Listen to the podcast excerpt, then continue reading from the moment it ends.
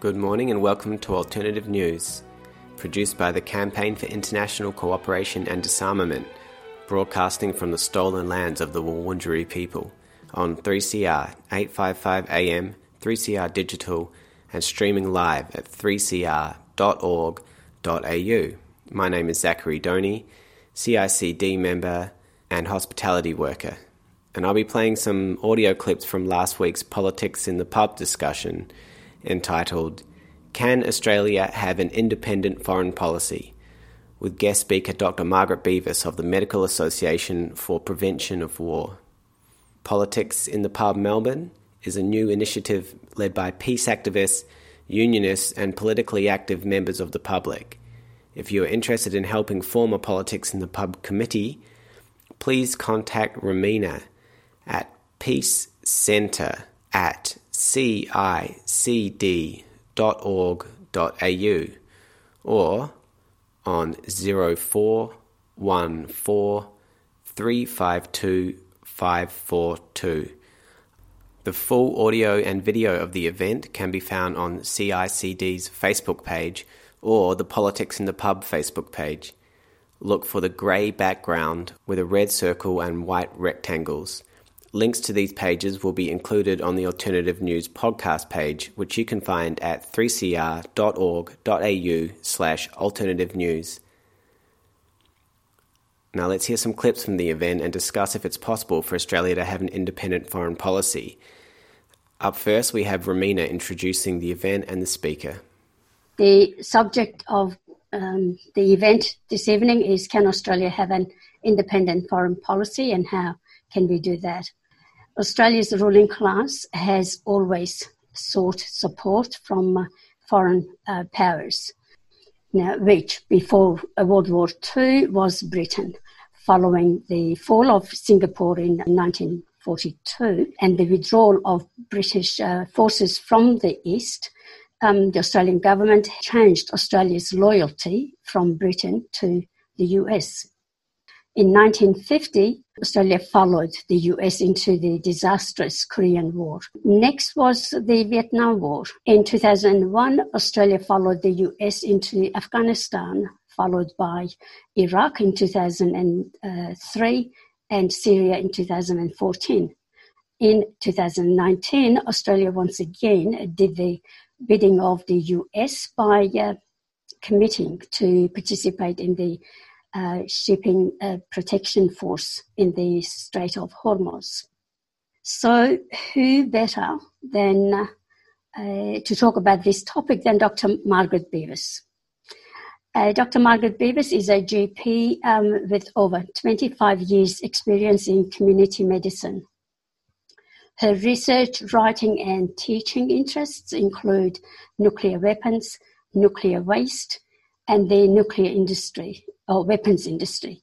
She is uh, also interested in the Australian government uh, spending on uh, defence, diplomacy, and foreign aid, and how Australia decides to go to war. Dr. Margaret Beavis is Vice President of the Medical Association for Prevention of War and co chair of ICAN. Back to you, Zach. As I mentioned before, I'm going to play clips from the event First one we hear is about jobs. Here's Dr. Beavis. The subsidising of the military uh, weapons manufacture is justified as jobs, jobs, jobs, jobs and growth. We've all heard it. This is a complete fallacy. If you actually look at the, the research, when you spend a billion dollars on a particular industry, if you spend it on health and education, both of those will get more than double the amount of jobs if you spend it on weapons manufacturer. And similarly, renewable energy, I think, is about 40%, so 140% increase, nearly half as many jobs again. So, all these three areas, if the government is choosing to throw subsidies to create jobs, they're getting very poor value out of weapons manufacture. We assume here Margaret is referring to a study done by the War project at Brown University. Margaret is going from memory here and says there is a 40% increase in jobs from renewables investment, the figure is a 21% increase in jobs for wind energy development per $1 million invested. She is right in saying that education investments create almost double the jobs per 1 million invested. the figure being an increase of 178%. In a time where there's one job for every 18 job seekers, the government should invest money wisely in industries that are more cost effective at producing jobs, such as renewables, infrastructure, and especially healthcare and education. What's also really um, insidious, and people I think are increasingly becoming aware of this, is the place of the weapons industry in education. As state education and certainly tertiary education gets increasingly starved of funds, the um, weapons companies have stepped in to offer prizes at secondary level and education systems, um, subsidies, and then at tertiary level, they, um, for instance, in Melbourne, but I know it happens in Sydney and many other universities, they have multi-million dollar partnerships where they sponsor and pay for scholarships for PhD students and then get the research. And this is really compromising, particularly in the Melbourne example, it's Lockheed Martin, which is the biggest weapons manufacturer in the world and very closely tied with nuclear weapons systems. This is big news to me. Dr. Beavis is talking about Australia's Defence Science Partnerships Program that partners universities with defence and national security agencies on collaborative research projects. Dr. Beavis's example of this partnerships is Lockheed Martin, world's largest weapons manufacturer, in their partnership with University of Melbourne. This is a company that fuels the war in Yemen by supplying weapons to Saudi Arabia and also to Israel that fuels their settler colonial project against the Palestinians. Our universities are now complicit in these activities and produce research that is favourable for weapons manufacturers and imperialist conflict. It is also worth mentioning that the US Australia International Multidisciplinary University Research Initiative this is a project that facilitates international research between American and Australian universities, with the US Department of Defense at its core. Australian universities are eligible for a grant of up to $3 million through the program, subject to approval by the US Department of Defence's University Research Initiative. Between Australia's Defence Science Partnerships Program and the US Australia Research Initiative, our universities are tied up with the US Department of Defense and multinational weapons manufacturers. So, Australia was the fourth highest weapons importer in 2018. And just as announcements has happened in the last couple of days, we seriously risk starting a regional arms race. This belligerent right wing rhetoric of um, in, enhancing fear in the community to justify the purchases, um, it's really uh, very concerning what's happening. In 2018, we were the fourth largest importer of weapons, but now we are the world's second biggest importer of weapons, second only to Saudi Arabia. Why do we need this many weapons? Um, I found out a few years ago that in fact we have a senior major general and other senior Australian military people in the chain of command in the Pacific. So the top person is a US person, the second person in command answering to the top person is an Australian. So we're actually enmeshed in the US chain of command. This means if the US decides to go to war, we're already in their fighting machine. The other uh, piece of astounding enmeshment is the fact that our oil reserves are in, the, in America. How on earth we think that in in a war situation, those oil reserves are going across the Pacific to come to us is just laughable, and it's just another piece of tying us into the US war machine. It makes sense for us to be able to coordinate with our military allies. What seems to be happening, though, is that we have let our military alliance with the United States become a unilateral affair in which we follow at their every beck and call. We cannot exercise an independent foreign policy because our military affairs are so tightly interwoven with those of the United States. An example of this are the activities coordinated through Pine Gap. With Pine Gap, when Australia was fighting in Iraq and was fighting in Afghanistan, a lot of that signals intelligence went through Pine Gap. Pine Gap is controlled by the Americans, so our military missions were in fact under the control of the Americans by default. Also, Pine Gap is used to commit atrocities overseas.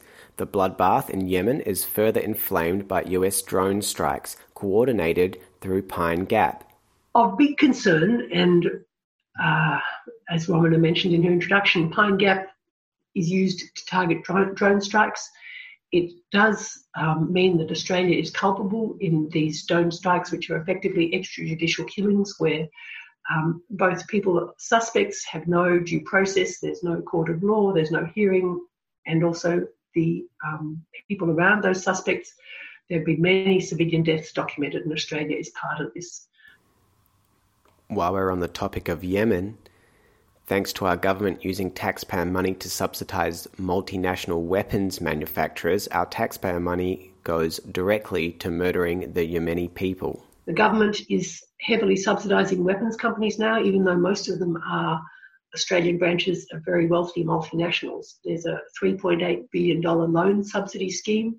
And in addition to that, there are uh, direct grants to companies, for instance, and a lot of these we don't know about. The one we do know about that did get some publicity was 38 million given to EOS weapon systems in Canberra. This company makes uh, gun emplacements that have rocket fires, rocket launchers, and guns that can be placed on top of an armoured vehicle so that people don't have to stand outside the armoured vehicle to fight them. It can be fired remotely. And it's somewhat revolting that 38 million of our taxpayers' money went to uh, a weapon system that was then exported to the US and then exported to Yemen, despite supposedly good arms control measures preventing Australia selling weapons to places where there are uh, human rights violations. And last but not least, um, Pine Gap is also used for nuclear weapons targeting. Boo. I think it's really important in any war situation that we talk about the undue influence of the weapons industry. We need to address that, and there's ways to address that. And there's sort of half hearted measures sort of being talked about in Canberra, which would be good, but they're being done very badly. For instance, lobbying it came out earlier this week that the, the government's promises to keep a lobbying register, that Auditor General has been given a scathing report to say that they're not keeping a proper record of who is lobbying our parliamentarians. And really, lobbying is very important because successful lobbying basically means that uh, vested interests triumph over public interest. Similarly, donations, more than half of the donations that are made in Australia are opaque. We need urgent need transparent, real-time donation reporting. In America, you know about donations within two weeks of them being given. In Australia, it can take up to 14, 18 months. It's very poor, and often these donations are hidden by the use of foundations. Yes, so we can't understand the full influence of weapons industry lobbying and donations if we haven't addressed lobbying and do not have effective donations reporting mechanism. Dr. Beavis's examples of the US's reporting system versus ours are interesting, but obviously, this donation system hasn't stopped the US from militarizing the world in their interests. And I think this point continues into to Margaret's next point, which is war powers reform. War powers reform is terribly important. There's too many times that Australia has gone to war because it's politically convenient. Um, the current process rests with the Prime Minister and the Executive. Um, in the US and the UK and a number of other countries, both houses of parliament come together when war is contemplated. They debate what's happening, they debate what the information is, and then they vote. Andrew Wilkie, as you all know, the Tasmanian independent MP, resigned over what poor quality intelligence there was for the Iraq War, and he was, of course, proved right in the end. As we can understand from the examples given, war powers reform is no panacea to Australia's lack of independent foreign policy. It is part of a program of changes which include, as Dr. As Dr. Beavis tells us, diplomacy is the key to peace. It's not terribly exciting. You don't, if you prevent a conflict, you don't see very much, but it's hugely cost effective and a really worthwhile investment. We need electoral reform. What I think we're really talking about is strategic independence. At the moment, we have strategic dependence, and it's not strategic at all. We need an independent foreign policy so we're not dragged yet again into yet another US war. The Campaign for International Cooperation and Disarmament stands firmly against US wars and stands firmly for a non aligned and independent foreign policy. So, thanks to Margaret for coming on to the first Politics in the Pub. We're very grateful. As I said earlier, if you're interested in being part of the committee to organise Politics in the Pub, please reach out to peacecentre at cicd.org.au. The links will be on the podcast write up. Thanks for listening to Alternative News, broadcast on 3CR 855 AM, 3CR Digital, and streaming online at 3cr.org.au. I've been Zachary Doney. Up next, we've got Concrete Gang.